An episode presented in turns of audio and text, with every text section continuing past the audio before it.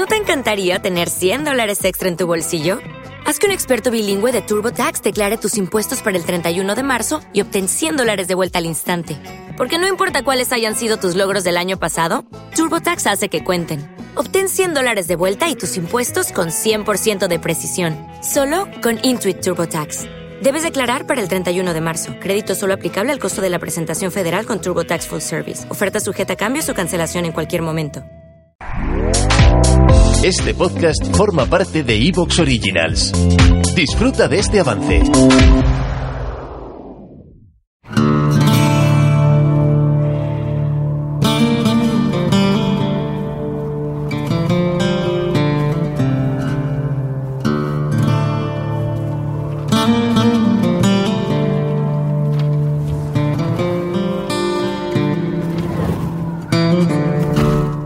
Bienvenidos Antena Historia.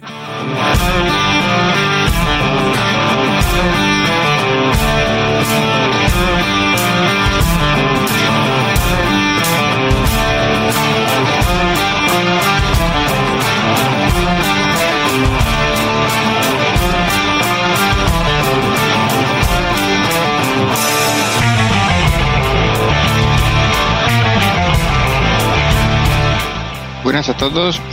Los circos son los grandes olvidados del actual visitante de Roma, atraídos por la grandeza del Coliseo. Sin embargo, Roma tuvo muchos y magníficos circos, algunos de los cuales son auténticas maravillas perdidas. Vamos a mostrar su historia.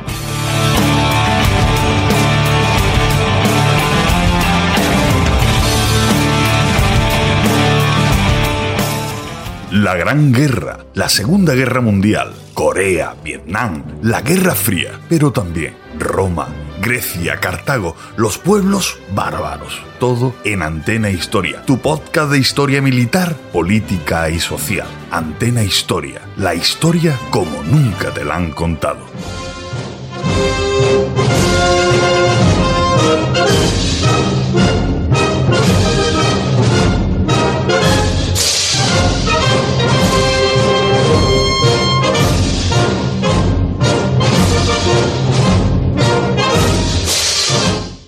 Carreras de caballos formaron parte de las atracciones en la antigua Grecia desde muy antiguo.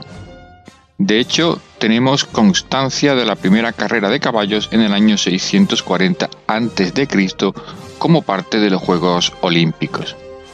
Según la tradición, Rómulo, el fundador de Roma en el año 753 a.C., instauró las primeras carreras de caballos y fue durante una de ellas cuando se produjo el famoso rapto de las Sabinas.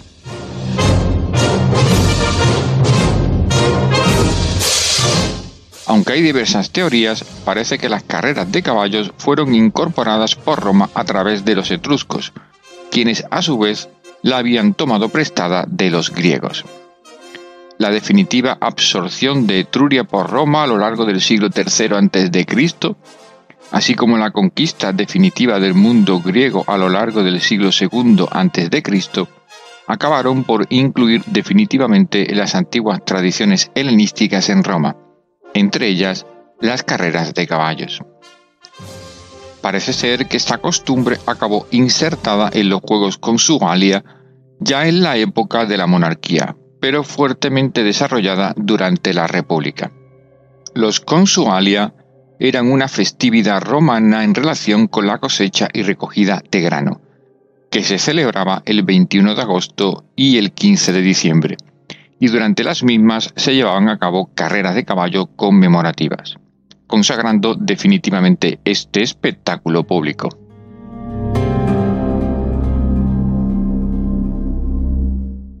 Durante el periodo republicano, hacia el 174 a.C., se terminó de configurar el espacio físico donde se celebraban, basándose en el hipódromo griego, aunque de dimensiones mucho mayores.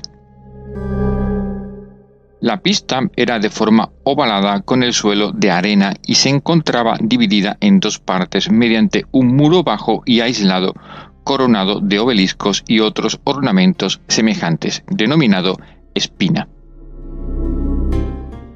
Su disposición no era exactamente central sobre el eje longitudinal, sino que se desviaba ligeramente para facilitar la salida de la curva a los corredores. En el lado donde no había gradas se situaba la Porta Pompae, por la que entraban al recinto los aurigas y caballos. A los lados se encontraban los carceres, recintos en los que los jinetes y caballos esperaban la señal de inicio de las carreras, normalmente 12, distribuidos en 6 a cada lado. La salida se encontraba ligeramente inclinada para poder ajustar la distancia a recorrer por cada participante. Por otra parte, la carrera se disputaba en el sentido inverso a las agujas del reloj. El organizador de los juegos, que tenía el honor de dar la salida, gozaba de un lugar reservado en la terraza sobre los carceres, en un lugar llamado Tribuna Editores. Los magistrados que controlaban la carrera, el comportamiento correcto de los aurigas y el orden de llegada, se le reservaba una tribuna en uno de los laterales de la pista, llamada Tribunal Iudicum. El graderío estaba dividido en un graderío inferior de caliza y mármol, donde se sentaba la élite social y los senadores, y las gradas superiores, que eran de madera y se accedía a través de vomitorios, o entradas abiertas en las gradas. Este era el lugar para los plebeyos, soldados, hombres y mujeres libres.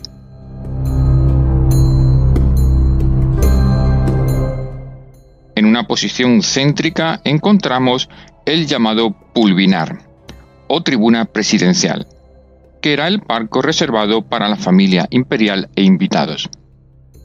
Finalmente, en el extremo sur, estaba la Porta Triumphalis, que servía como salida a los vencedores. La primera Roma, la fundada por Rómulo, denominada Roma Cuadrata, se erigió en la colina palatina, y con el rápido crecimiento es ya en el siglo IV a.C. cuando se rodea de su primera muralla, denominada murallas servianas en honor al rey Servio Tulio. será justo al sur de la colina palatina cuando se funde el primer circo, que será además con el tiempo el más grande. En efecto, aunque hay indicios de otros circos posteriores de época republicana, será el circo máximo el que cree el modelo de todos los demás. Aunque el visitante actual de Roma suele concentrarse en el Coliseo y foros, lo cierto es que Roma estuvo repleta de maravillosos circos, que sin duda merecen una atenta mirada.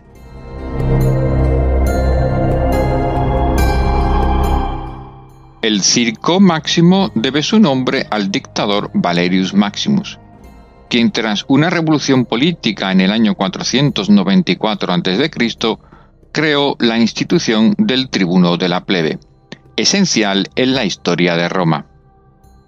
Tras sucesivas mejoras y ampliaciones, como las de Augusto, Claudio o Nerón, en parte debido a destrucciones por el fuego, parece ser que fue el emperador Domiciano quien en el año 80 la dotó de su forma y estructuras definitivas.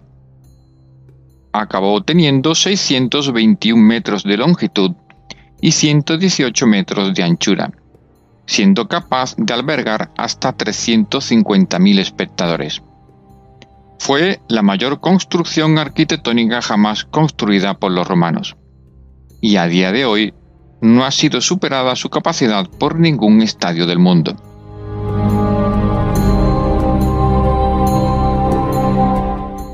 En su centro, como espina, se situó el inmenso obelisco Faminio, de casi 24 metros de altura y 235 toneladas construido durante el reinado Seti I y Ramsés II en el siglo XIII a.C. y transportado a Roma por Augusto en el año 10 a.C., en 1589 fue reubicado frente a la iglesia de Santa María del Popolo, donde hoy en día se encuentra. El circo máximo ocupaba además un lugar destacado al que podían acceder los emperadores fácilmente desde sus palacios en el Palatino.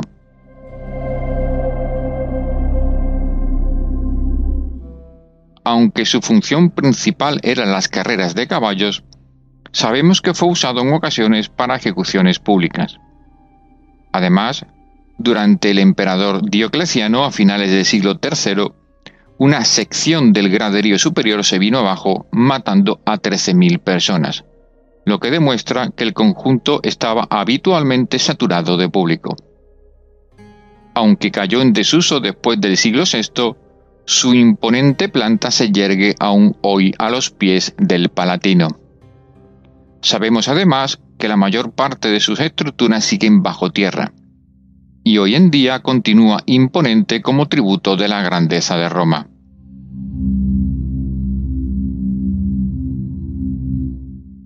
Sin embargo, aunque el circo máximo fue el más grande, Roma dispuso de otros circos igualmente importantes e históricos. De hecho, el visitante actual del Vaticano no suele darse cuenta de que está pisando un antiguo circo. En efecto, al otro lado del Tíber, junto a la colina vaticana, Calígula comenzó y lo terminó Nerón hacia el año 60 después de Cristo un imponente circo, aunque en este caso parece que tenía un uso exclusivamente privado. Este circo disponía además de un obelisco egipcio trasladado desde la ciudad de Heliópolis a Roma por Calígula en el año 37 después de Cristo. La importancia histórica de este circo es trascendental, ya que después del incendio de Roma en el año 64 reinando Nerón, es bien conocido que los cristianos fueron señalados como culpables, según la tradición, citado también por Tácito. Sabemos que muchos cristianos fueron ejecutados en este circo.